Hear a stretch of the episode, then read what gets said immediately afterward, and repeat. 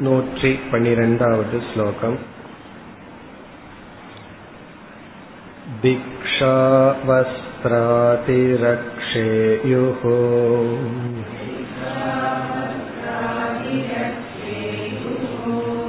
यद्येते भोगतुष्टये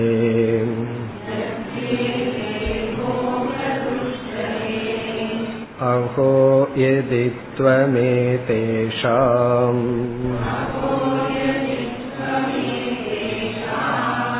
वैराग्यभरमन्थरम्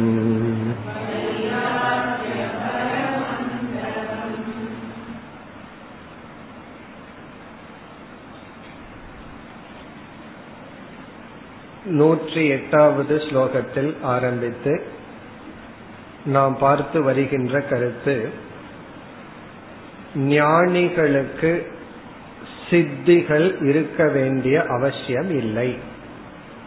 அசாதாரணமான சக்தி ஞானிக்கு இருக்க வேண்டிய அவசியம் இல்லை. அதாவது வித்யாரண்யர் இங்கு குறிப்பிட்டது ஒருவரைக்கு சாபம் கொடுக்கும் சக்தி அல்லது ஒருவருக்கு அனுகிரகம் செய்யும் சக்தி இப்படிப்பட்ட அசாதாரணமான சக்தி தவத்தினால் வருகின்ற பலன். ஞானி தவம் செய்யவில்லையா என்றால் ஞானி செய்கின்ற தவம் வேறு இந்த தவம் வேறு என்று தவத்தை இரண்டாக பிரித்தார். இரண்டு தவத்தையும் செய்தவர்களுக்கு சாமர்த்தியமும் அதாவது சித்திகளும் ஞானமும் இருக்கும். ஏதோ ஒரு தவம் செய்தவர்களுக்கு அது மட்டும் இருக்கும் என்று கூறினார். அப்படி கூறி வருகையில் இந்த இரண்டு ஞானிகள் ஒரு ஞானி சாமர்த்தியத்துடன் இருப்பவன் இனியொரு ஞானி சாமர்த்தியம் இல்லாத இருப்பவன் யார் உயர்ந்தவர்கள் என்றால் இருவருமே உயர்ந்தவர்கள் தான் பிறகு இங்கு எடுத்துக்கொள்கின்ற அடுத்த விசாரம் ஒரு ஞானி சாமர்த்தியம் அற்றவன் ஒரு அஜானி சாமர்த்தியம் உடையவன் ஒருவன் தவம் செய்து சித்திகளுடன் இருக்கின்றான். இனி ஒருவனுக்கு ஞானம் மட்டும் உள்ளது சித்திகள் இல்லை. இதில் யார் உயர்ந்தவர்கள் என்றால் அந்த ஞானி தான் உயர்ந்தவன். அந்த கருத்தை தான் கூறி வருகின்றார்.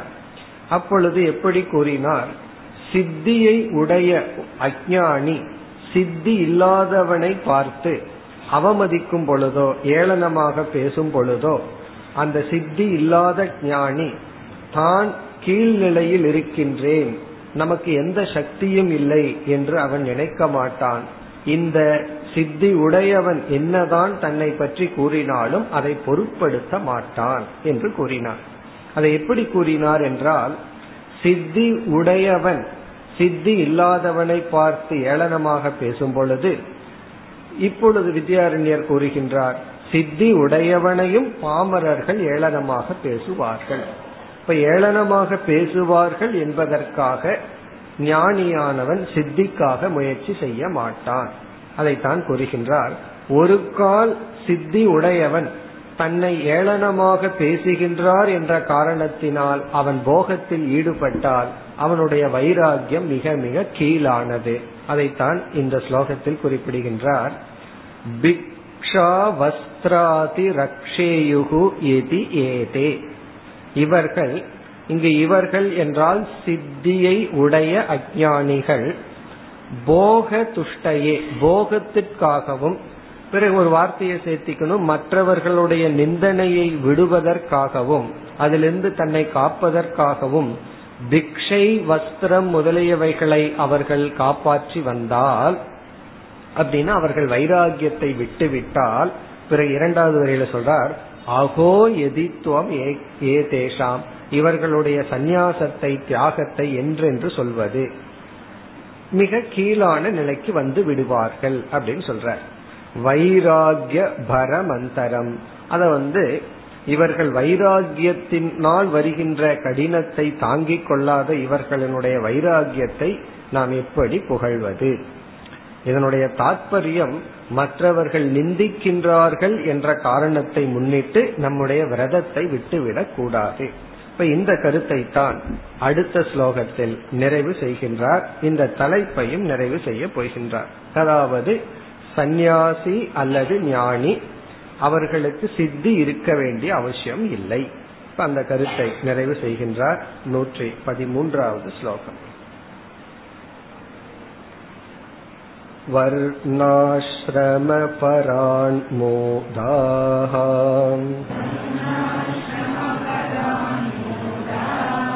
निन्दन् विद्युच्यते यदि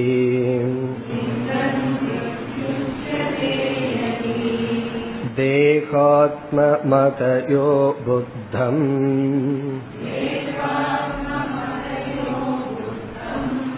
निन्दन्त्वाश्रममाणिनः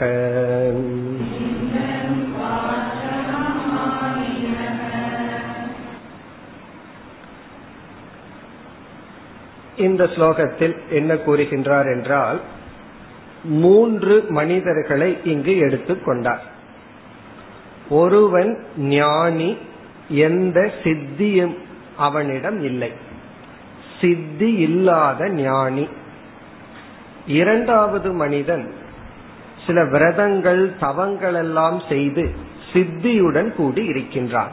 ஆனா அவனுக்கு ஆத்ம ஞானம் இல்லை. இரண்டாவது மனிதன் அஜானி சித்தி சகிதக சித்தியுடன் கூடிய அஜானி இவனுக்கு இந்த சித்தி எல்லாம் எப்படி வந்தது என்றால் தன்னுடைய ஆசிரம தர்மங்களை எல்லாம் பின்பற்றி தவம் செய்த காரணத்தினால். அதாவது தவத்தின் மூலமாக சித்திகளை அடைந்த அஜானி இரண்டாவது மனிதன். மூன்றாவது மனிதன் பாமரர்கள் மூடர்கள். அதாவது போகத்தில் ஈடுபட்டு கொண்டு இருப்பவர்கள். இந்த உலக இன்பந்தான் லட்சியமாக இருப்பவர்கள். இப்ப இந்த மூன்று பேரை மனதில் வைத்துக்கொண்டு இங்கு வித்யாரண்யர் பேசுகின்றார். இப்ப என்ன சொல்கின்றார்? மூடர்கள் சித்தியை உடைய அஜானியை பார்த்து ஏளனமாக பேசுவார்கள். நீ எதற்கு தவம் செய்கின்றாய்? நான் இந்த உலகத்துல ஜாலியா சந்தோஷமா இந்த உலகத்தை அனுபவிச்சிட்டு இருக்க அதையெல்லாம் தியாகம் செய்து நீ ஆசிரம தர்மத்தையும் அல்லது தவத்தையும் செய்கின்றாய் என்று ஏளனமாக பேசும் பொழுது இவர்கள் என்ன சொல்வார்கள்? அவர்கள் அப்படி பேசுகின்றார்கள் என்பதற்காக தவத்தை விட்டுவிட மாட்டார்கள். அப்படி விட்டுவிட்டால் அது மிக கீழானதுன்னு சென்ற ஸ்லோகத்துல சொன்னார். அப்ப இவர்கள் என்ன சொல்வார்கள்? அவர்கள் மூடர்கள் அறியாமையினால் பேசுகிறார்கள் அதை நான் கண்டுகொள்ள மாட்டேன் என்று சொல்வார்கள். பிறகு இவர்கள் என்ன செய்கிறார்கள்? இந்த சித்தியை உடையவர்கள் ஞானிய பார்த்து ஏளனமா சொல்கிறார்கள்.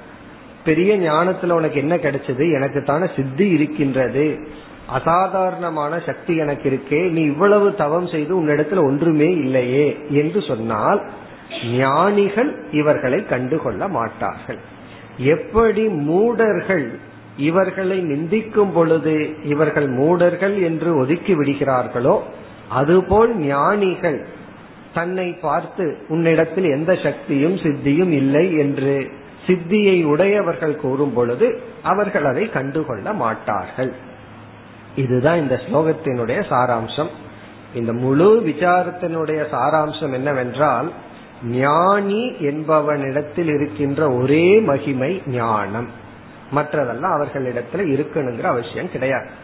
ஆனா முண்டகோபனிஷத்துல பார்த்தோம்னா பூதி காமக அதாவது உலக இன்பத்தை விரும்புபவர்களும் ஞானிகிட்ட போகணும் ஞானத்தை விரும்புபவர்களும் ஞானிகிட்ட போகணும் ஞானி இருவருக்கும் ஆசீர்வாதம் செய்வான்னு சொல்லப்பட்டிருக்கு.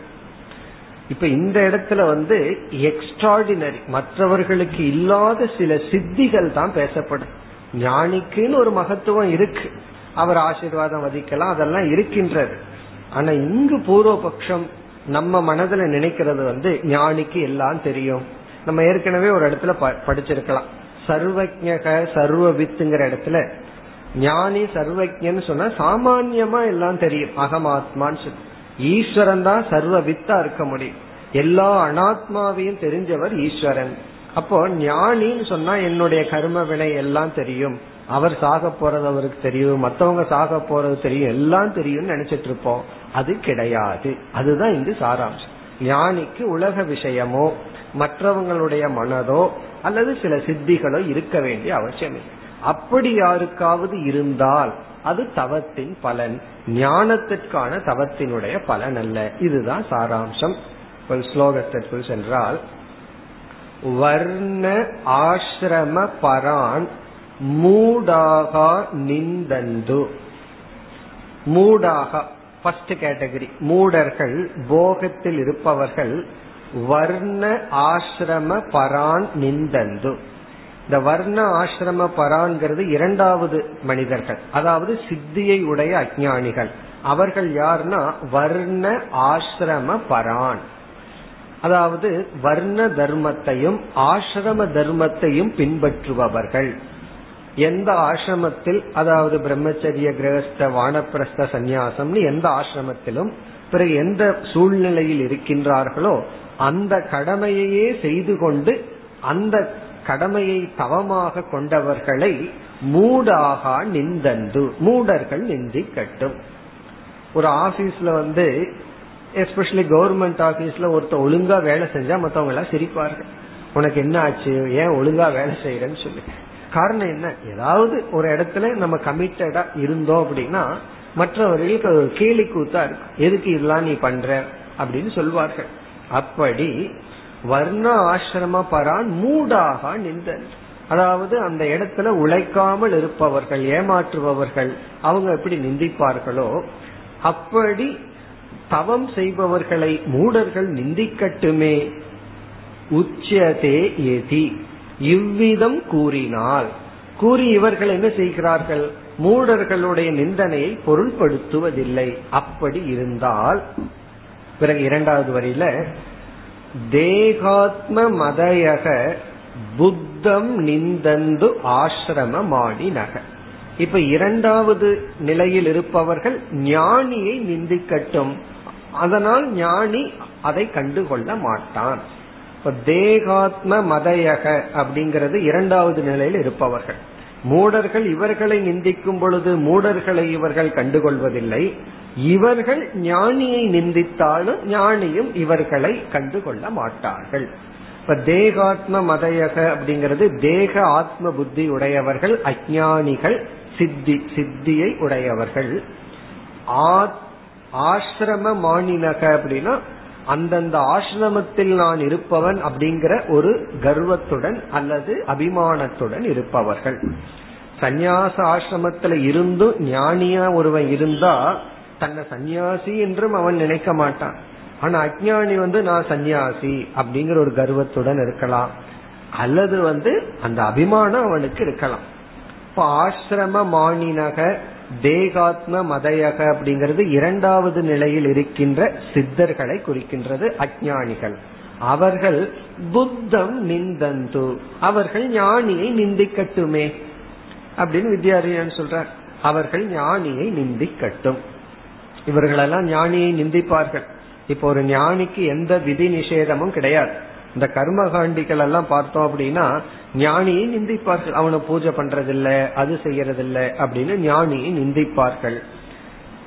ஆசிரமத்தில் அபிமானம் உடையவர்கள் தேகாத்ம புத்தியை உடைய சித்தர்கள் ஞானியை நிந்திப்பார்கள். நிந்திக்கட்டும். இத்துடன் இந்த தலைப்பு நிறைவு பெறுகின்றது. அதாவது ஞானி சாதாரணமானவன். நம்ம நினைக்கிறோம் ஞானி அசாதாரணமானவன் சொல்லி கிடையாது. இந்த அசாதாரணமா இருக்கிறது தான் கஷ்டப்படணும். சாதாரணமா இருக்கிறது வந்து நேச்சுரல் அந்த இயற்கையாக இருப்பவன். பிறகு சம்சாரி அல்ல. அது ஒன்றுதான் விசேஷம். மீது எந்த சித்தியும் ஞானியிடம் கிடையாது. அப்படி இருந்தால் அது ஞானத்தின் பலன் அல்ல. வேறு தவத்தின் பலன். அதுதான் நமக்கு கருத்து. ஞானிக்கு இருக்க கூடாதுன்னு அர்த்தம் கிடையாது. அப்படி இருந்தால் அது வேறு தவத்தினுடைய பலன் இனி அடுத்த ஸ்லோகத்திலிருந்து வேறு தலைப்புக்கு வருகின்றார் நூற்றி பதினான்காவது ஸ்லோகம் ததித்தம் தத்துவ விஜானே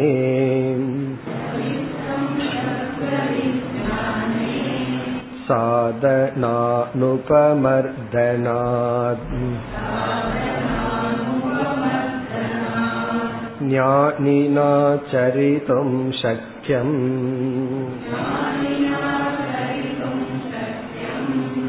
सम्यक् ग्राज्याति लौकिकम्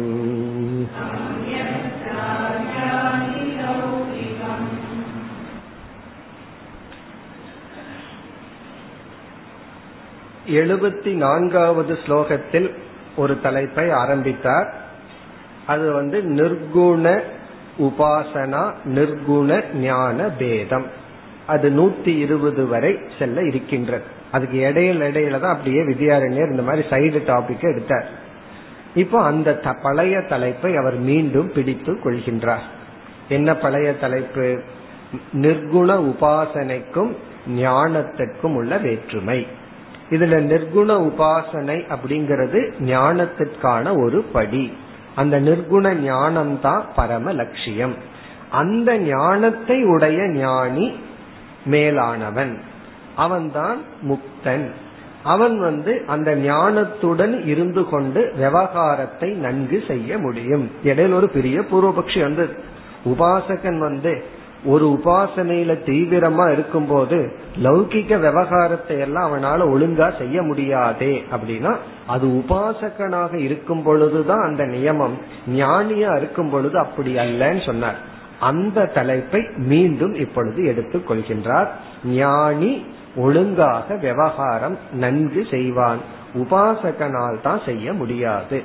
அந்த தலைப்பை ஞாபகப்படுத்தி பிறகு அது சம்பந்தமான கருத்துக்களை மேலும் தொடர்கின்றார். இங்கு வந்து ததித்தம். ததித்தம்னா ஆகவே ததுனா தஸ்மாத் ஆகவே இத்தம் இவ்விதம். இவ்விதம்னா எவ்விதம்? ஞானத்திற்கு பிறகு ஞானி நன்கு செய்ய முடியும் என்ற காரணத்தினால். அந்த யுத்தம்ங்கிறத மீண்டும் கொஞ்சம் விளக்குகின்றார். தத்துவ விஞ்ஞானே சதி. இவர்களுக்கு தத்துவ விஞ்ஞானம் வந்ததற்கு பிறகும் அடுத்த பாயிண்ட் வந்து அடுத்த வரி சாதன அனுபமர்தனாத். உபமர்தனம் அப்படின்னா அழிப்பது. அனுபமர்தனம்னா டெஸ்ட்ராய் பண்ணாம இருக்கிறது. சாதன அனுபமர்தனாத் என்றால் ஏற்கனவே ஒரு கருத்தை சொல்லியிருக்கார் அதன் அடிப்படையில் இங்க பேசுற அதை ஞாபகம் வச்சிருந்தா தான் இந்த வார்த்தை இந்த ஸ்லோகம் நமக்கு புரியும்.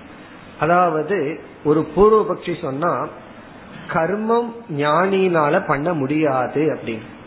அதுக்கு வித்யாரண்யர் சொன்னார் கர்மத்திற்கான சாதனை என்ன அப்படிங்கிற இடத்துல ஒரு கர்மம் பண்ணணும் அப்படின்னா அதுக்கு வெளி விஷயம் நம்முடைய இந்திரியம் நம்முடைய மனம் இவைகள் தான் சாதனை. இந்த சாதனைய வச்சுதான் கர்மம் பண்ண முடியும். இப்ப எழுது அப்படின்னு என்கிட்ட ஒருவர் சொல்லிட்டு பேனா கொடுக்கலாம் நான் எப்படி எழுத முடியும்? அப்ப எழுதுதல் என்ற சாத செயல் கர்மத்துக்கு சாதனையா இருக்கிறது பேனா. அதே போல விவகாரத்திற்கு சாதனையா இருக்கிறது நம்முடைய உடல் மனம் இந்திரியங்கள் பொருள்கள். இதெல்லாம் தான். இப்ப இது இல்லைன்னா தான் கர்மம் பண்ண முடியாது. இப்ப இங்க என்ன சொல்றார்? ஞானம் இவைகளை அழித்து விடாது. ஒன்னு பொய் அப்படின்னு சொன்ன உடனே அந்த ஞானம் வந்து அந்த பொய்யை அழித்து விடாது. இப்ப பானைன்னு இருக்கு. களிமண்ணு தான் சத்தியம். பானை மித்தியா அப்படிங்கிற ஞானம் வந்த உடனே பானை உடைந்து விடாது. அது ஏற்கனவே சொன்னார். காரணம் என்ன? ஞானம் எதையும் அழித்து விடாது. அதத்தான் இங்க சொல்றார். சாதனம்னா இங்க கர்ம சாதனம். அனுபமர்தனாத்னா தத்துவ ஞானத்தினால் கர்மத்திற்குரிய சாதனைகளானது அழிக்கப்படாமல் இருப்பதனால். அத இத்தம்னா இவ்விதம் அப்படிங்கறனுடைய அர்த்தம். இப்ப தத்துவ விஜானே சரி ஆத்ம ஞானம் வந்தவுடன் கர்மம் செய்ய விவகாரம் செய்ய என்னென்ன சாதனைகள் தேவையோ அவைகள் அழிக்கப்படாத காரணத்தினால். இப்ப ஞானம் வந்து உலகம் பொய் அப்படின்னு சொன்னா சரீரம் மித்தியான்னு சொன்னா உடனே இந்த சரீரத்தை இந்த ஞானம் அழித்து விடாது. பார்க்கறதெல்லாம் பொய் அப்படிங்கிற ஞானம் இந்த உலகத்தை அழித்து விடாது. அப்படி ஞானம் வந்து அந்த ஞானமானது கர்மம் செய்ய என்னென்ன சாதனைகள் உண்டோ அவைகளை அழிக்காமல் இருக்கின்ற காரணத்தினால் கன்க்ளூஷன் ஞானினா சரிதும் சக்கியம் ஞானியினால் நன்கு செயல்பட முடியும். ஞானினா ஞானியினால் சரிதும் விவகாரம் செய்ய சக்கியம் முடியும். அது எப்படி? அதுதான் முக்கியம். சமயக் நன்கு. நல்ல முறையில் சாதாரணமாக தெளிவாக எல்லா விவகாரத்தையும் ஞானியினால் செய்ய முடியும். அந்த விவகாரம் என்ன வேணாலும் இருக்கலாங்கிறதுக்கு ஒரு எக்ஸாம்பிள் சொல்றார். என்ன வேண்டுமானாலும் இருக்கலாம். அது எப்படி? ராஜ்யாதி லௌகிகம். லௌகிக விவகாரம். எது போல? ராஜ்யம். அவர் வந்து ஒரு ராஜாவாகவும் இருக்கலாம். என்ன எல்லா விவகாரத்திலையும் பெரிய விவகாரம் என்ன? ராஜாவா இருக்கிற விவகாரம் தான். நம்ம நினைச்சிட்டு இருக்கோம் ராஜாவா இருந்தா சந்தோஷமா இருக்கலாம் அப்படி கிடையாது. ராஜாவா இருந்தா பெரிய கஷ்டம். ஏன்னா அந்த நாடே தான் தன்னுடைய பொறுப்புல இருக்கு. அப்படி ராஜ்யாதி லௌகிகம் ராஜ்யம் முதலிய பெரிய லௌகிக விவகாரத்தையும் ஞானியினால் நன்கு செய்ய முடியும். காரணம் என்ன? இவனுடைய ஞானம் கர்மம் செய்ய என்னென்ன சாதனைகள் உண்டோ அதை அழித்து விடாது. அப்படி அழிக்கிறதா இருந்தா என்ன ஆகும்? ஒண்ணு மித்தியா அப்படின்னு தெரிஞ்சுட்டு அந்த பொருள் அழிஞ்சிடணும் அப்படி அழிவதில்லை. அந்த பொருள் அப்படியே இருக்கின்றது. சிலது போகும். இந்த எக்ஸாம்பிள்ல கவனமா இருக்கணும். பாம்பு மித்தியான்னு தெரிஞ்சுட்டா பாம்பு போயிருதே. அதே போல உலகம் மித்தியான்னு தெரிஞ்சுட்டா உலகம் போகணுமேனா அந்த இடத்துல அந்த எக்ஸாம்பிள கொண்டு வரக்கூடாது. இந்த பாம்புக்கு அந்த ஒரே ஒரு இடத்துலதான் எக்ஸப்ஷன் இருக்கு. மீதி எல்லா இடத்துலயும் வேதாந்தத்துல கொண்டு வந்துருவோம். அந்த ஒரு இடத்துல பாம்பை கொண்டு வரக்கூடாது. அப்ப வேற உதாரணம் காணல் நீரை கொண்டு வரணும். இது காணல் நீர்னு தெரிஞ்சு காணல் நீர் அழிவதில்லை. அதை பார்த்து ரசிக்கிறோம். நீலாகாசம் இல்லைன்னு தெரிஞ்சு அந்த நீளத்தை பாக்கிறோம் அந்த எக்ஸாம்பிள கொண்டு வரணும். அது போலதான் இந்த உலகம் மித்தியான்னு தெரிஞ்சதற்கு பிறகும் அந்த அறிவு எதையும் அழித்து விடாது.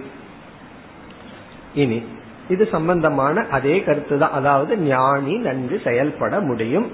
ஞானம் உபாசனை இரண்டுக்கும் உள்ள வேற்றுமை. அதையே கூறிக்கொண்டு வருகின்றார். அடுத்து நூற்றி பதினைந்தாவது ஸ்லோகம். मिथ्यात्वबुद्ध्या तत्रेच्छा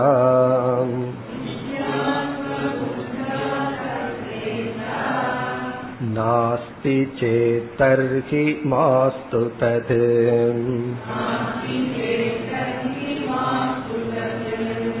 ध्यायन् वाथ व्यवहरन्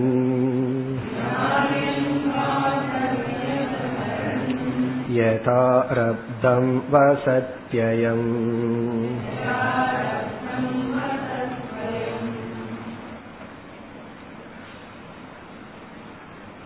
இங்கு ஒரு சந்தேகம் ஒரு விவகாரத்தை நாம் செய்ய வேண்டும் என்றால் அந்த விவகாரத்திற்குரிய கருவிகள் இருக்கின்றது ஞானத்தினால எந்த கருவியும் போகவில்லை இப்ப வந்து பேனா மித்தியான்னு தெரிஞ்ச உடனே பேனா கைய விட்டு போகல.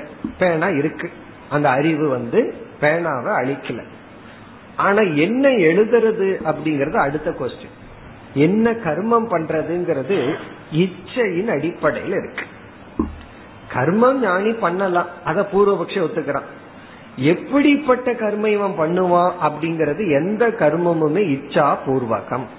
ஒரு இச்சையை முன்னிட்டு தான் நம்ம கர்மமே பண்ணுவோம். இச்சை இல்லைன்னா கர்மம் பண்ண மாட்டோம். சில சமயத்துல வந்து தலையில அடிச்சுட்டு விருப்பம் இல்லாம பண்றமேன்னா அதுவும் ஒரு உள்ள வேற வழி இல்லாம ஒரு இச்சை இருந்துட்டு சொல்லுது இனி ஒரு இச்சை வேண்டான்னு சொல்லுது ஒரு இச்சை டேக் ஓவர் பண்ணி தலையில அடிச்சுட்டு வேலையை செய்ய சொல்லுது. எப்படியோ உள்ள இச்சை தான் நம்ம செயல்படுத்த வைக்கிறது. பிறகு அடுத்த கொஸ்டின் ஒரு பொருள் மீது இச்சை எப்ப வரும் அப்படின்னா அது சத்தியம் அப்படிங்கிற புத்தி இருந்தா தான் வரும். அது பொய் அப்படின்னா பொய்யான பொருள் எப்படி இச்சை வரும்? பொய்ய நம்ம விரும்ப மாட்டோம். அப்போ மித்தியா அப்படின்னு தெரிஞ்சிட்டா இச்சை வராது. இச்சை வரல அப்படின்னா செயலுக்குரிய கருவி இருந்தாலும் செயல்பட மாட்டோம்.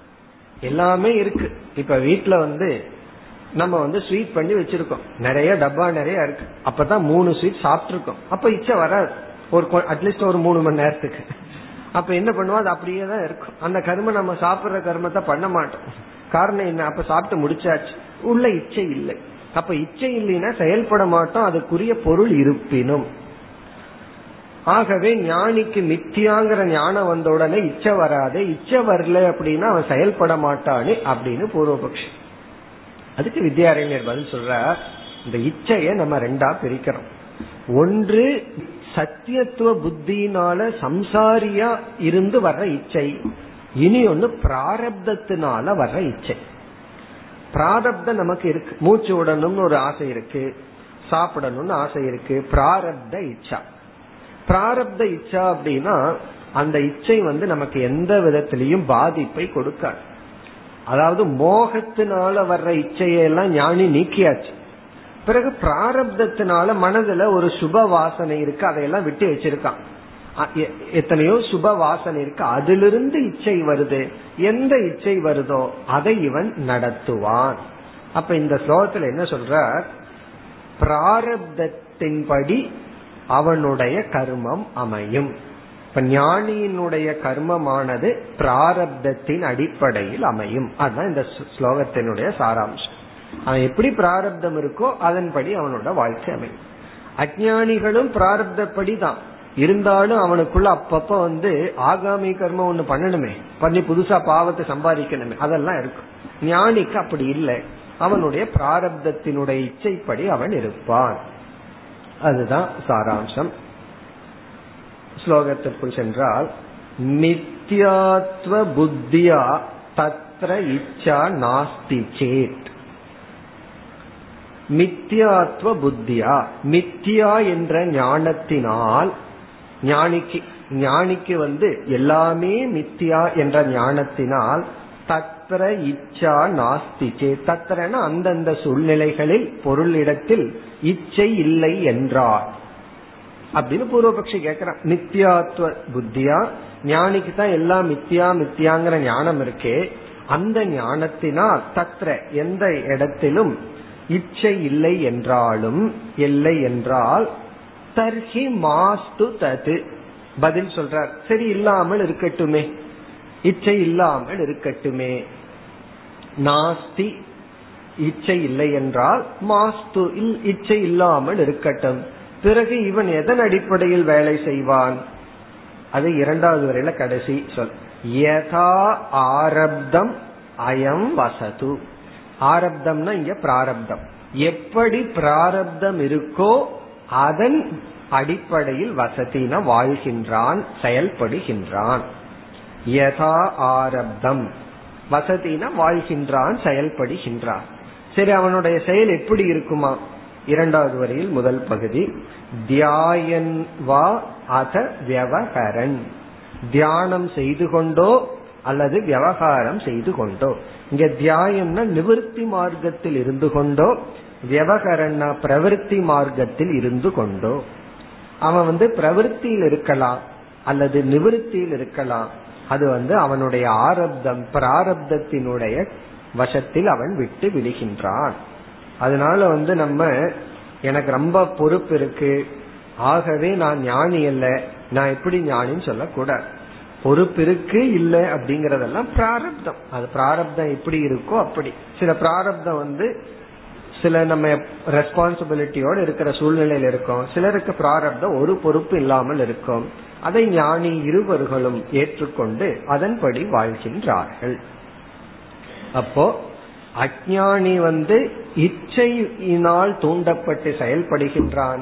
ஞானி அசுப வாசனைகளை நீக்கி பிராரப்தம் எப்படி அவனுக்கு இருக்கின்றதோ அதன் அடிப்படையில் வாழ்கின்றான் இனி உபாசனைக்கும் ஞானத்திற்கும் உள்ள இனி ஒரு முக்கிய வேறுபாட்டை அடுத்த ஸ்லோகத்தில் கூற இருக்கின்றார் நூற்றி பதினாறாவது ஸ்லோகம் उपासकस्तु सततम् ध्यायन्नेव वसेत्यतः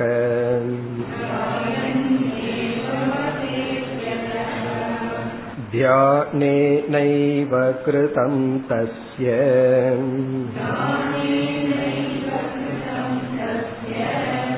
ब्रह्मत्वं विष्णुतातिवत्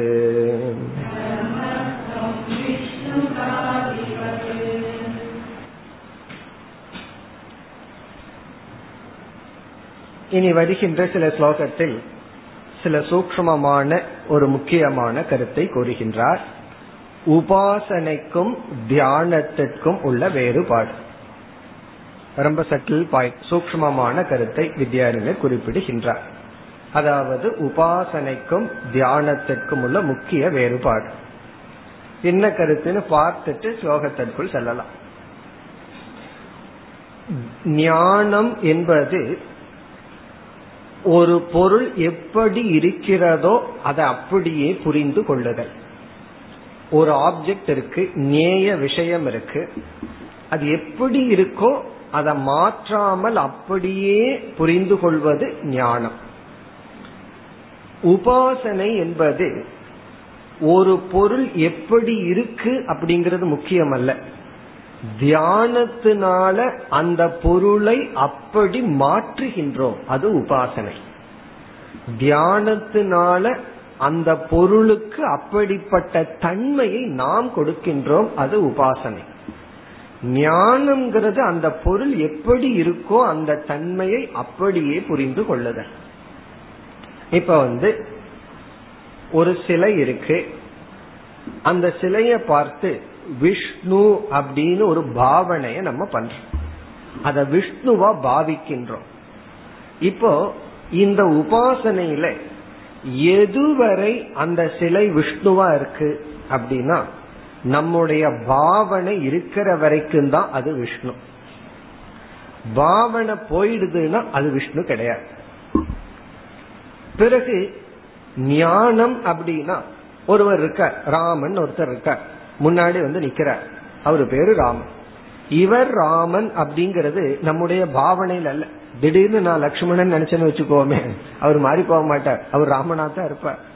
அப்போ அவர் அவர் தான் அதான் அவருடைய தன்மை அப்படியே தான் இருக்கும். அதை புரிஞ்சுக்கிறது ஞானம். உபாசனைங்கிறது அப்படி அல்ல. என்னுடைய பாவனை இருக்கிற வரைக்கும். இப்ப அந்த சிலைய விஷ்ணுன்னு நம்ம ரொம்ப வருஷமா வழிபட்டு இருக்கோம். ஏதோ ஒரு காரணத்துல அந்த சிலை உடைஞ்சிடுதுன்னு வச்சுக்குவோமே உடனே ஒருவர் வந்து சொல்றார் உடஞ்ச சிலைய வழிபடக்கூடாது. அகற்றிட்டு வேற சிலை வைங்கன்னு வேற சிலை வீட்டுல வச்சாச்சு அல்லது கோயில்ல வச்சாச்சு. அதற்கு பிறகு அந்த சிலையை எடுத்தாச்சு. அதுக்கு அதற்கு பிறகு அந்த இடத்துல விஷ்ணு அங்க இருப்பாரான்னா இருக்க மாட்டார். காரணம் என்ன? நம்ம பாவனை எங்க கிடையாது. அதை என்ன பண்ணுவார்கள் தெரியுமோ? ஏதாவது பாலுங்க இடத்துல போய் போட்டு விடுவார்கள். யாருமே முதிக்காத கிணத்துல போய் அதை விட்டு விடுவார்கள். காரணம் என்ன? ரொம்ப வருஷமா அதை விஷ்ணுன்னு பூஜிச்சிருக்கோம் அதை அதை மாசுபடிய கூடாதுன்னு போய் போட்டுருவோம் அப்ப எத்தனை வருஷமா விஷ்ணுன்னு நினைச்சிட்டு இருந்தவருக்கு என்ன கதி வந்திருக்குன்னா? கடைசியில. அந்த விஷ்ணுவுக்கு வந்த கதி என்ன? யாருமே பார்க்க தீண்ட தகாத இடத்துல போய் நம்ம போட்டுரும். அது நல்ல பாவனையில போடுறோம் வேற விஷயம் அது வேற விஷயம். ஆனா அவருக்கு கிடைச்ச கதி என்ன? யாருமே அவரை தொட முடியாத பார்க்க முடியாத இடத்துக்கு போயிரும். அதுக்கு முன்னாடி அவருடைய காட்சிக்கு எல்லாம் கியூல நின்றுட்டு இருந்தார் இப்ப கடைசியில் அவருக்கு வந்த கதி என்னன்னா ஆகவே இங்க என்ன வித்யாரண்யர் சொல்றார் உபாசனையினால ஒண்ணு செய்யப்பட்டா அது உபாசிச்சுட்டு இருக்கிற வரைக்கும் தான் அதனுடைய எக்ஸிஸ்டன்ஸ் ஞானத்தினால உன்னை புரிஞ்சிட்டோம் அப்படின்னா உனக்கு ஞானம் இருந்தாலும் இல்லாட்டி அது அப்படியே இருக்கும்னு சொல்ற உன்னுடைய ஞானத்தை டிபெண்ட் பண்ணி அந்த பொருள் இருக்காது. நேய வஸ்து இருக்காது. உபாசிய வஸ்து உன்னை டிபெண்ட் பண்ணி தான் இருக்கும். இதுதான் பெரிய வித்தியாசம் சொல்லி இங்க என்ன சொல்றார்? நிர்குண உபாசகன் இருக்கானே அவன் தன்னை பிரம்மன்னு உபாசிச்சுட்டு இருக்கான். எதுவரைனா உபாசனை பண்ணிட்டு இருக்கிற வரைக்கும் தான் அவனுடைய பிரம்மத்துவம் உபாசனையில வந்ததுனால உபாசிச்சிட்டு இருக்கிற வரைக்கும் தான் அவன் பிரம்மன். உபாசனை முடிஞ்சது அவன் பிரம்மன் அல்ல. ஞானி இருக்கானே அவனுடைய பிரம்மத்துவம் ஞானத்துல வந்தது. உபாசகன் வந்து தன்னை பிரம்மன் பிரம்மன் அகம் பிரம்மாஸ்மின்னு சொல்லிட்டு இருக்கான். எதுவரைனா உபாசிச்சுட்டு இருக்கிற வரைக்கும் தான். உபாசனை முடிஞ்சு வந்தா அவனோட பிரம்மத்துவம் போயிரும். காரணம் என்ன? அது உபாசனையினால செய்யப்பட்டது அது தற்காலிகமானது. ஏன்னா இவனுடைய பிரம்மத்துவம் வந்து சுவாவம்னு புரிஞ்சுக்கல. ஒரு வெளியே இருக்கிற விஷ்ணுவை வந்து விஷ்ணுன்னு பாவிச்சிட்டு இருக்கிற வரைக்கும் அது விஷ்ணு அது போலதான் இவனுடைய உபாசனையும். என்று இங்கு வேறுபடுத்தி காட்டுகின்றார். இதுதான் உபாசனைக்கு ஞானத்திற்கு உள்ள முக்கிய வேறுபாடு. இதை புரிஞ்சுட்டோம் அப்படின்னா நம்ம ஒரு பெரிய பூர்வபக்ஷம் போயிடும் உபாசனையினால பிரம்மத்தை அடையணுங்கிறது போயிடும் காரணம் என்ன? உபாசனையினால நம்ம நான் பிரம்மன் நினைச்சா அது உபாசனை பண்ணிட்டு இருக்கிற காலம் வரைதான். அதைத்தான் கூறுகின்றார். உபாசக து உபாசகன் உபாசனை செய்பவன் சததம் எப்பொழுதும் தியாயன் ஏவ தியானித்து கொண்டே உபாசனை செய்து கொண்டே வசதி. வசதினா வாழ வேண்டும். வசேத் அவன் வாழ வேண்டும். வசேத்னா வாழ வேண்டும். உபாசகன் உபாசனை செய்து கொண்டே தியானம் செய்து கொண்டுதான் இருக்க வேண்டும் எப்பொழுதும். எதக? காரணம் அதக. என்ன காரணம்? அதை கூறுகின்றார். காரணம் என்னன்னு சொல்றார். தியானேன ஏவம் கிருதம். தியானத்தினால் தான் செய்யப்பட்டுள்ளது. என்னன்னா தஸ்ய பிரம்மத்துவம். தன்னுடைய பிரம்மன் என்கின்ற தன்மை தியானத்தினால் செய்யப்பட்டதாக அது இருக்கின்றது. தஸ்ய பிரம்மத்துவம்னா என்ன இவன் உபாசகன் என்ன பண்றான்? நிர்குண உபாசனையில அகம் பிரம்ம அகம் பிரம்மன் உபாசனை பண்ணிட்டு இருக்கான். இப்ப அகம் பிரம்ம அப்படிங்கிற தன்னுடைய பிரம்ம சொரூபமானது பிரம்மன்கிற ஸ்டேட்டஸ் வந்து தியானத்தினால் செய்யப்பட்டது. தியானத்தினால் செய்யப்பட்டதுன்னா தியானம் பண்ணிட்டு இருக்கிற வரைக்கும் தான் அது இருக்கும். எது போல? விஷ்ணு தாதிவது விஷ்ணுதா அப்படின்னா ஒரு சிலைக்கு விஷ்ணு என்கின்ற ஸ்டேட்டஸ் விஷ்ணுதான விஷ்ணுத்துவம். ஒரு சிலைக்கு விஷ்ணு என்ற ஸ்டேட்டஸ் ஆதிவத்தினா அது போல எக்ஸெட்ரா ஒரு சிலைக்கு விஷ்ணு என்ற தன்மை அதை நம்ம விஷ்ணுன்னு பார்த்துட்டு இருக்கிற வரைக்கும் தான் இருக்கும் என்னைக்கு நான் அதை விஷ்ணுன்னு பார்க்கலையோ அன்னைக்கு அது இருக்காது. என்ன சில பேர் வந்து ஒரு விக்கிரகத்தை வச்சு வழிபட்டு இருப்பார்கள் அது உடஞ்சிருக்கும். இனி ஒருவர் வந்து பயப்படுத்தி விடுவார்கள். உடஞ்ச விக்கிரகத்தை வழிபட்டா உனக்கு ஏதாவது ஆயிரும்னு பயப்படு பயப்படுத்தி விடுவார்கள். அதுக்கப்புறம் அந்த சிலையை பார்த்தாவே பயம் வந்துடும். அதுக்கு முன்னாடி வரைக்கும் என்ன பண்ணிட்டு இருந்தோம்? அது விஷ்ணுன்னு வழிபட்டுட்டு இருந்தோம். அதுக்கப்புறம் அந்த சிலையை பார்த்தா ஏதாவது பண்ணிருமோன்னு முழுமையும் ஆப்போசிட் ஆயிரும். அது நமக்கு வந்து தேவதையா பார்த்துட்டு இருந்த அந்த சிலை நமக்கு வந்து பிசாசா மாறிடும். காரணம் என்ன? ஐயோ அது ஏதாவது நம்ம பண்ணிருமோ? அந்த சிலைய வழிபட்டா ஏதாவது ஆயிருமோ? இப்ப என்ன ஆச்சுன்னா அங்க விஷ்ணு கான் அங்க விஷ்ணு போயிட்டார். ஏன்னா அங்க தியானம் கிடையாது. விஷ்ணுங்கிற தியானம் சென்று விட்டால் அது விஷ்ணு இல்லைன்னு நினைக்க ஆரம்பிச்சிட்டோம்னா அங்க விஷ்ணு கிடையாது. அதே போல இந்த நிர்குண உபாசகனும் தான் பிரம்மன் பிரம்மன் சொல்லிட்டு இருக்கிற வரைக்கும் தான் பிரம்மன். அந்த உபாசனையை விட்டு வெளியே வந்தான் அவன் பிரம்மனா இருக்க மாட்டான். எப்படி வேணாலும் இருக்கலாம். மனுஷனா இருக்கலாம் ராட்சசனாகவும் இருக்கலாம். காரணம் என்ன? அவன் பிரம்மன் சொல்லிட்டு இருக்கிற வரைக்கும் தான் பிரம்மன். அந்த நேரத்துல அவர்கிட்ட போனா ஒண்ணு நடக்காது. அந்த தியானத்தை விட்டாரோ இல்லையோ அவருடைய பிரம்மத்துவம் கிடையாது. காரணம் என்ன? தியானேன ஏவ கிருதம். அது தியானத்தினால் தான் செய்யப்பட்டுள்ளது. இதுதான் ஞானத்திற்கும் உபாசனைக்கும் உள்ள வேற்றுமை. இந்த கருத்தை தான் மேலும் ஒரு சில ஸ்லோகத்துல விளக்க போற. இது வந்து ரொம்ப சூக்மமான விஷயம்ங்கிறதுனால இந்த கருத்தை பல ஸ்லோகத்துல விளக்குறார். அதாவது ஞானத்தினால் ஒன்று இருந்தால் அது சாஸ்வதம். ஞானத்துல ஒன்னு அடைஞ்சோம்னா சாஸ்வதம். தியானத்துல அடைஞ்சோம் அப்படின்னா அது தியானம் பண்ற வரைக்கும் தான் இருக்கும். பிறகு அது சாஸ்வதம் அல்ல. ஆகவே நிர்குண உபாசனை லட்சியம் அல்ல. நிர்குண உபாசனை வந்து நிர்குண ஞானத்துக்கான ஒரு சாதனை. அதுதான் இங்கு சாராம்சம். இப்ப இந்த கருத்தை தான் இனி ஒரு சில ஸ்லோகத்தில் விளக்குகின்றார். அடுத்த ஸ்லோகம். ध्यानोपादानकं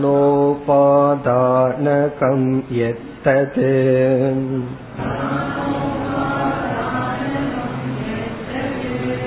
ध्यानाभावे विलीयते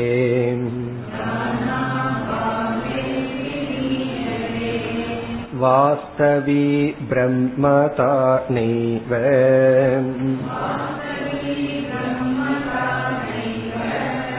ज्ञानाभावे विलीयते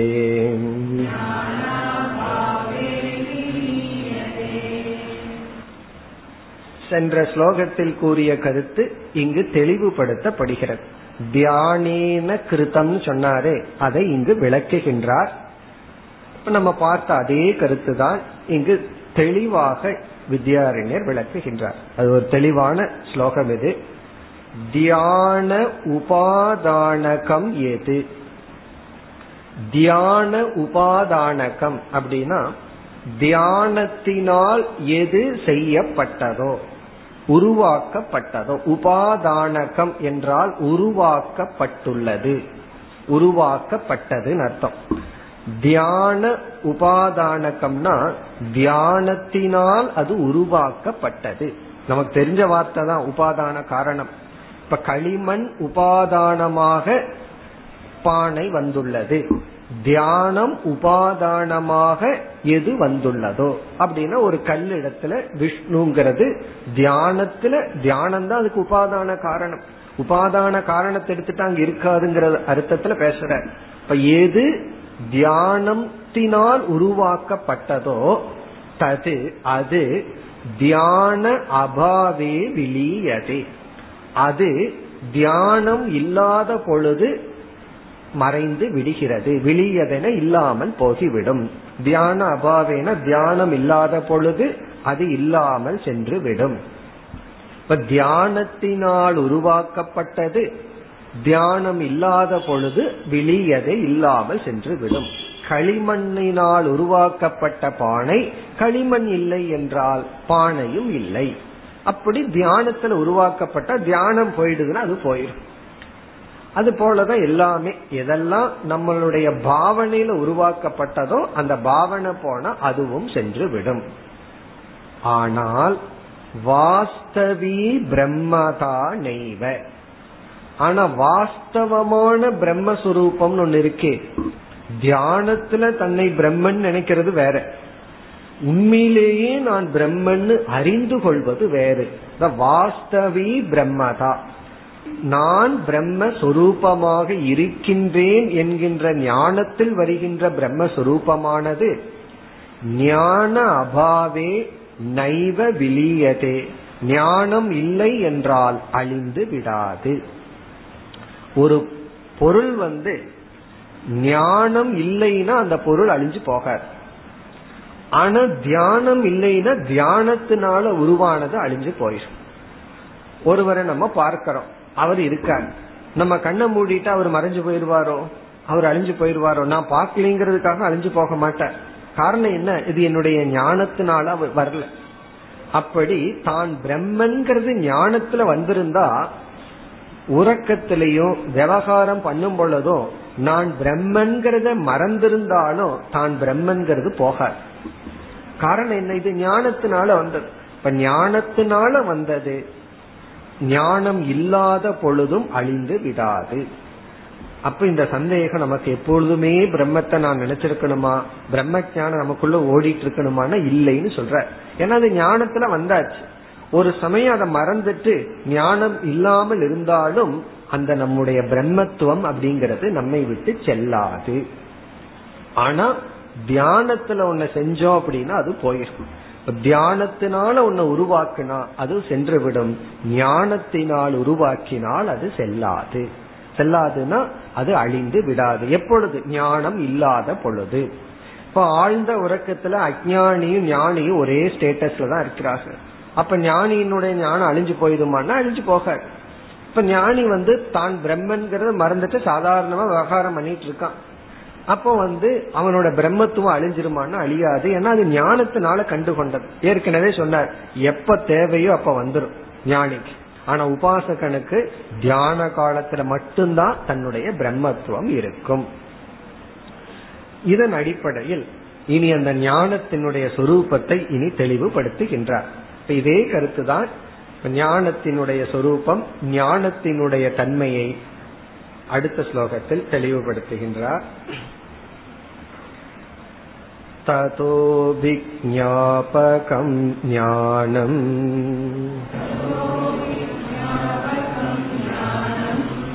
न नित्यं जनयन्त्यदः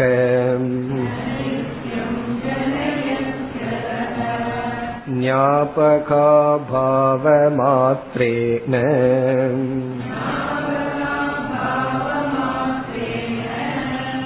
न हि सत्यं विलीयते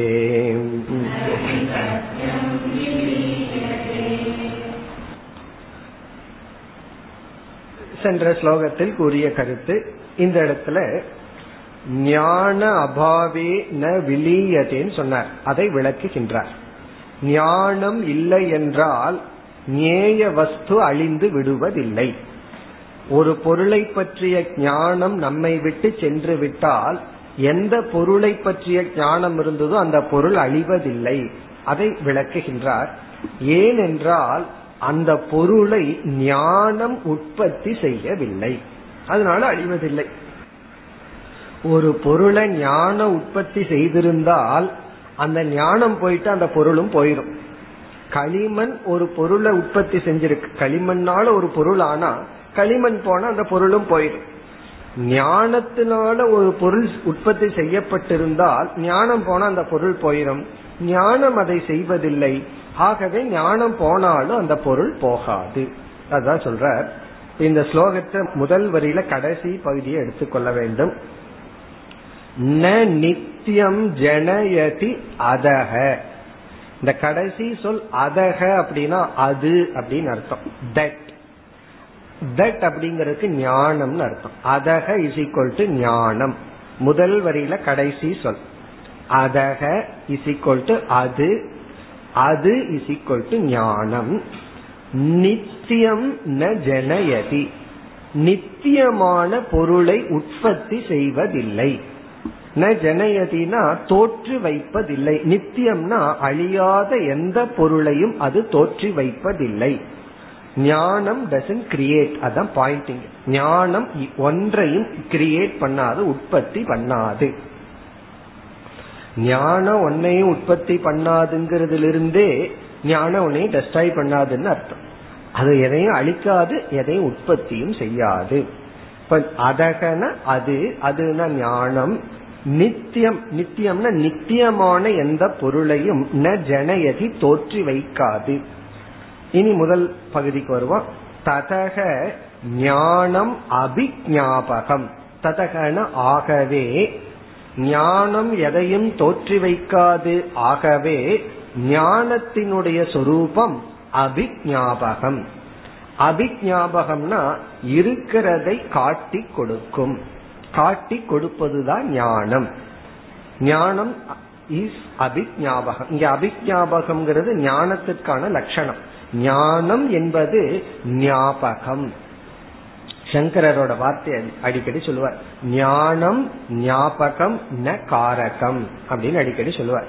ந காரகம்னா ஒன்றையும் தோற்றி வைக்காது ஒன்றையும் செயல்படுத்தாது ஞாபகம் இருக்கிறத காட்டி கொடுக்கும்.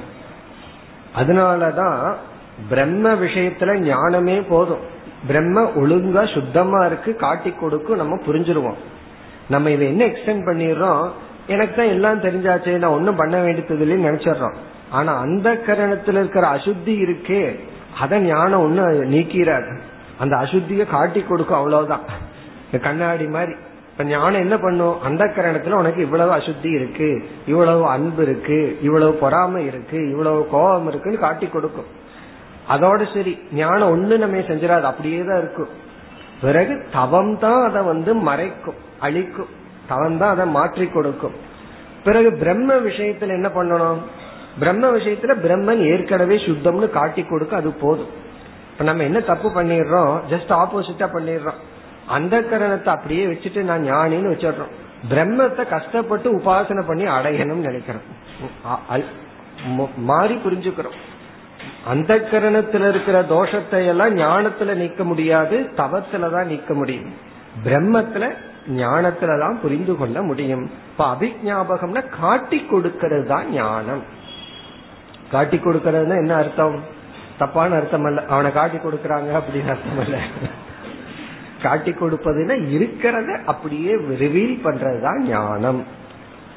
ஆகவே இரண்டாவது வரையில சொல்றார் ஞாபக அபாவ மாத்திரேன.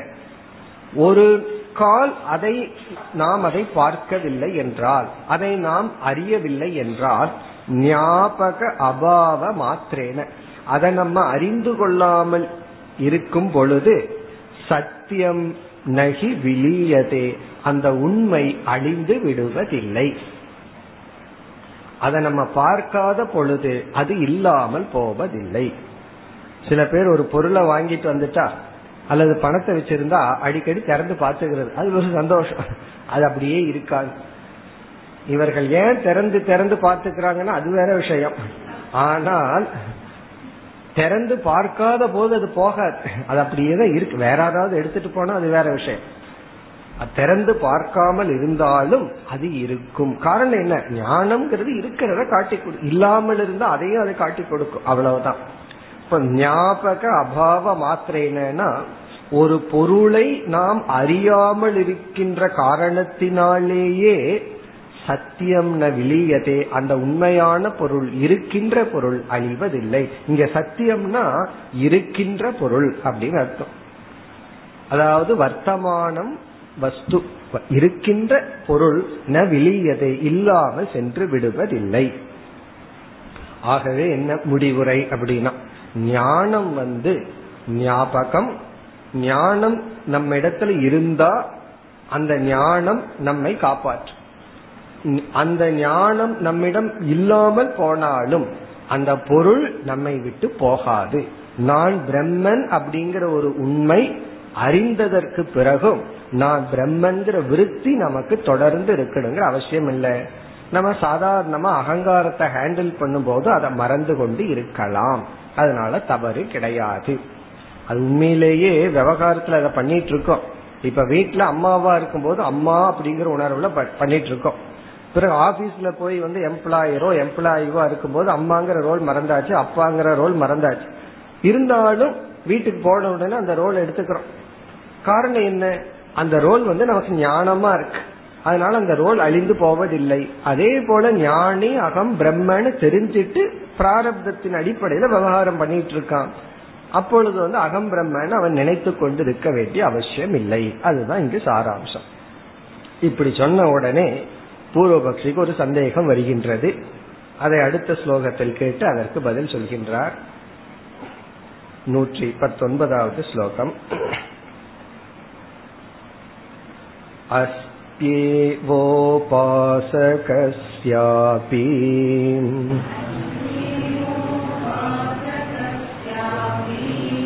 वास्तवी ब्रह्मतेति चेत् पामराणां तिरश्चां च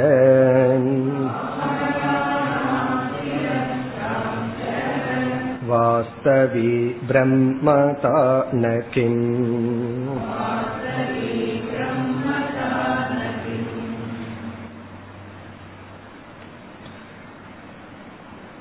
வித்யாரண்யர் கூறினார் ஞானியினுடைய பிரம்மதா பிரம்மனாக இருத்தல் என்ற தன்மை வாஸ்தவம் அதுதான் உண்மை உபாசகனுடைய தான் பிரம்மனாக இருத்தல் அப்படிங்கிறது உண்மை அல்ல. காரணம் அந்த உபாசனை இருக்கிற வரைக்கும் தான் இருக்கும். அப்போ உபாசகனுடைய பிரம்மஸ்வரூபம் போய் ஞானியினுடைய பிரம்மஸ்வரூபம் தான் உண்மை அப்படின்னு சொன்னார். உடனே பூர்வபக்ஷி வர்றான். உபாசகனும் பிரம்மன் தானே ஞானியும் பிரம்மன் தான் உபாசகனும் பிரம்மன் தானே அது எப்படி உபாசகனுடைய பிரம்மத்துவம் பொய்யாகும் அப்படின்னு கேக்குறான். பூர்வபக்ஷி வந்து கேக்குறான். ஞானியினுடைய பிரம்மஸ்வரூபந்தான் வாஸ்தவம் சொல்கிறீர்கள். உபாசகன் தன்னை பிரம்மன்னு நினைக்கிறது வந்து வாஸ்தவம் அல்ல அது பொய். அது உபாசனை இருக்கிற வரைக்கும் தான் இருக்கும் சொல்கிறீர்கள். உபாசகனும் பிரம்மன் தானே அப்படின்னு அவன் கேக்குறான். அதுக்கு வித்யாரண்யர் வந்து பதில் சொல்றார். உபாசகன் மட்டுமா பிரம்மன்? பாமரனும் பிரம்மன் தான் மரம் செடி கொடியும் பிரம்மன் தான் அப்படின்னு பதில் சொல்ற இதுதான் அவருடைய பதில். உபாசகன் மட்டும் பிரம்மன் அல்ல எல்லாமே மூடனும் பிரம்மன் தான் உபாசனை செய்யாதவனும் பிரம்மன் தான் மரம் செடி கொடி நாய் நரின்னு எல்லாம் சொல்றமே அது எல்லாம் பிரம்மன் தான் அப்படின்னு சொல்ற இதுதான் அவருடைய பதில். இந்த ஸ்லோகத்துல பார்த்தா இதுதான் கேள்வி இதுதான் பதில். இதுல இருந்து என்னன்னு நம்ம கொஞ்சம் கண்டுபிடிச்சு பார்க்கணும். இப்ப ஸ்லோகத்துல வந்து பார்த்தோம் அப்படின்னா உபாசகனுடைய பிரம்மஸ்வரூபமும் உபாசகனிடத்தில் இருக்கின்ற பிரம்மத்துவமும் உண்மைதானே அப்படின்னா உபாசகன் மட்டுமல்ல பாமரர்களிடத்திலும் மரம் செடி கொடிகளிடமும் பிரம்மஸ்வரூபம் தான் அப்படின்னு பதில் சொல்ற. இதனுடைய தாற்பயம் என்னன்னு பார்ப்போம். பூர்வபக்ஷி என்ன நினைக்கிறான்? என்ன சொல்கின்றான்? உபாசகன் தன்னை பிரம்மன்னு உபாசிக்கின்றான். அது உண்மை. ஞானி தன்னை பிரம்மன்னு நினைக்கிறான். ரெண்டு ஒண்ணு தானே என்ன பெரிய வித்தியாசம். ஏன்னா உபாசகனும் தெரியாம உண்மையத்தான் நினைக்கிறான். ஞானி தெரிஞ்சிட்டு பிரம்மன்னு தெரிஞ்சுக்கிறான். ஆகவே உபாசகன் உபாசனையில தான் பிரம்மன்னு நினைக்கிறதும் ஞானி ஞானத்துல தான் பிரம்மன்னு நினைக்கிறதுல என்ன வேற்றுமை? அப்படின்னா வேற்றுமை இருக்கு. இது உபாசனையினால நீ நினைச்சா அது உண்மை அல்ல கொஞ்ச நாள்ல போயிடும் எப்படின்னா இனி ஒருவன் வந்து ஒரு மனிதன் தன்னை பூனைன்னு நினைச்சிட்டு இருக்கான்னு வச்சுக்கோமே. தன்னை பூனைன்னு நினைச்சிட்டு நாயை பார்த்தா பயந்துட்டு இருக்கான் அல்லது எலின்னு நினைச்சிட்டு பூனையை பார்த்து பயந்துட்டு இருக்கான் இப்ப இதுவும் தன்னை வந்து ஒரு பாவனை பண்ணினதுதான். இந்த பாவனை எவ்வளவு நாள் இருக்குன்னா தன்னை பாவிச்சிட்டு இருக்கிற வரைக்கும் இருக்கும் பிறகு போயிடும் இவன் வந்து உண்மையிலேயே மனுஷன்கிறது வந்து அதை நம்ம கொஸ்டின் பண்ணல. ஆனா இவன் தன்னை கற்பனையா என்ன பண்ணிருக்கான் தன்னை வந்து வேற ஒரு மிருகமா நினைச்சிட்டு இருக்கான் அது அந்த நினைக்கிற வரைக்கும் தான் இருக்கும். உபாசகனும் தன்னை தான் பிரம்மனா இருக்கிறான்ங்கிறத நம்ம கொஸ்டின் பண்ணல. உபாசகனாகட்டும் மூடனாகட்டும் மரஞ்சொடியாகட்டும் எல்லாமே பிரம்மன் தான் ஆனா இவனுடைய பிரம்மத்துவம் எப்படி வந்தது? இவனுடைய உபாசனையிலனாலதான் அவன் பிரம்மன்னு நினைச்சிட்டு இருக்கான் பிறகு சொல்ல போறார் இது சம்பாதி பிரம்மான்னு சொல்ல போறார். தன்னை உபாசனையினால பிரம்மன் நினைச்சிட்டு இருக்கான் அந்த பிரம்மத்துவம் உபாசனை இருக்கிற வரைக்கும் தான் இருக்கும். இவனுடைய வாஸ்தவமான பிரம்மத்துவம் எல்லா காலத்திலயும் இருக்கு. அதை ஞானத்துல புரிந்து கொள்ளும் பொழுதுதான் எல்லா காலத்திலையும் வரும். ஒரு காலத்தினால வர்றது ஒரு காலத்தினால் அழிந்து விடும். அதுதான் இதனுடைய சாராம்சம். அதுக்கு தான் பதில் சொல்ற. உபாசகனுடைய பிரம்மத்துவம் வாஸ்தவம்னா எல்லாரிடத்திலையும் வாஸ்தவமான பிரம்மத்துவம் தான் இருக்கு. ஆனா உபாசகனிடம் உபாசனையினால வர்ற பிரம்மத்துவம் இருக்கு. அது எப்படின்னா ஒரு மனிதன் தன்னை மிருகம்னு பாவனை பண்ணி நினைச்சுக்கிறது போல. அது இருக்கிற வரைக்கும் அது இருக்கு அது போனா அது போயிடும் ஒரு மனுஷன் தன்னை மனுஷன்னு பாவனை பண்றான் அப்படின்னா அது பாவனை பண்ணலாம். அப்படி பண்றான்னு வச்சுக்கோமே இப்ப இவன் டாக்டர் கிட்ட போறான். டாக்டர் வந்து சரி கொஞ்ச நாள் உன்ன நீ மனுஷன்னு பாவனை பண்ணுன்னு சொல்ற இவன் வீட்டுல வந்து மனுஷன்னு பாவனை பண்றான். எவ்வளவு நிமிஷமாக மீண்டும் எலின்னு பாவனை பண்றதுக்கு?